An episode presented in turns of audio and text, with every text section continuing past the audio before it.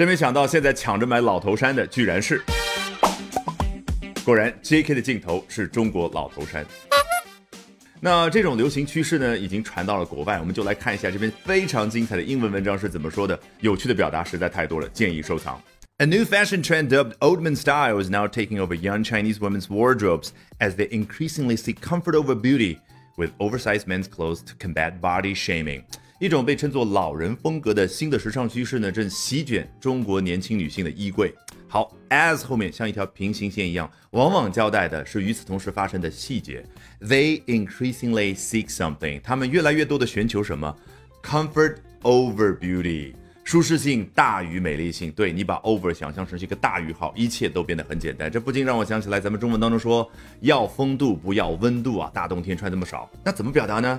反过来，beauty over comfort。那当然还有另外一个常见的表达叫 form over function，形式大于功能。它不光可以用来表达这种穿衣风格，还可以表达呃，你看到一栋楼啊，觉得设计是标新立异，但是功能性很差，form over function。那这些女性凭借什么寻求的是舒适性呢？oversize men's clothes，超大尺码的男装，to combat body shaming，这样就可以和下面这种不好的行为做抗争。这种行为呢？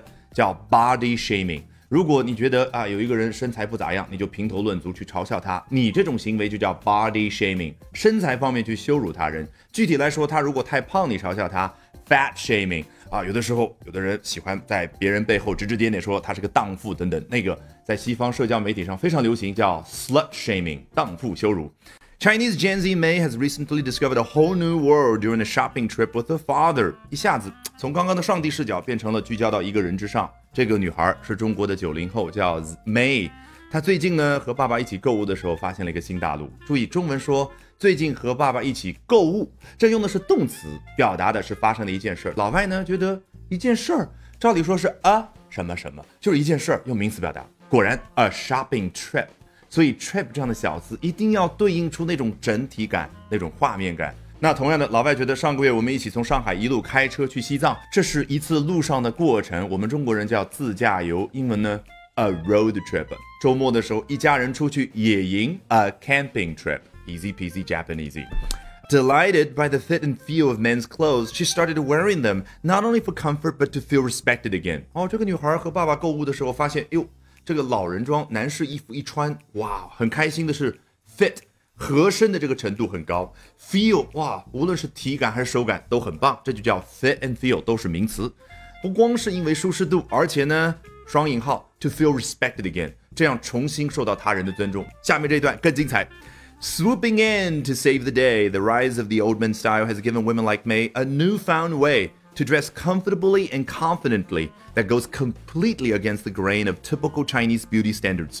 Swoop 这样的动词原本表达的是像老鹰这样的鸟类，它做俯冲这个动作。那 swoop in 往往是不是就有一种出其不意的感觉？那这儿呢是惊喜，to save the day 拯救的这一天，就相当于用文言文说拯救无于危难之际啊，因为我没有衣服穿了。那 the rise of the old man style 老年风格它的崛起 has given women like May a newfound way to do something，就给了像 May 这样的中国女性做下面这件事儿的一个机会，一种方式。 做什么事儿？Dress comfortably and confidently，穿的既舒服又自信。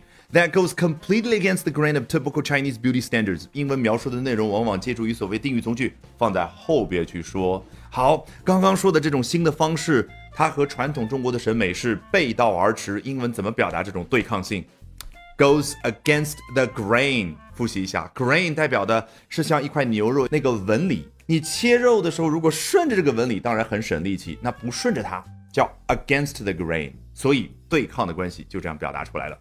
怎么样？一不小心，这么多有趣的英文表达就学会了，而且特别有效。不相信，从头到尾我们裸听一遍。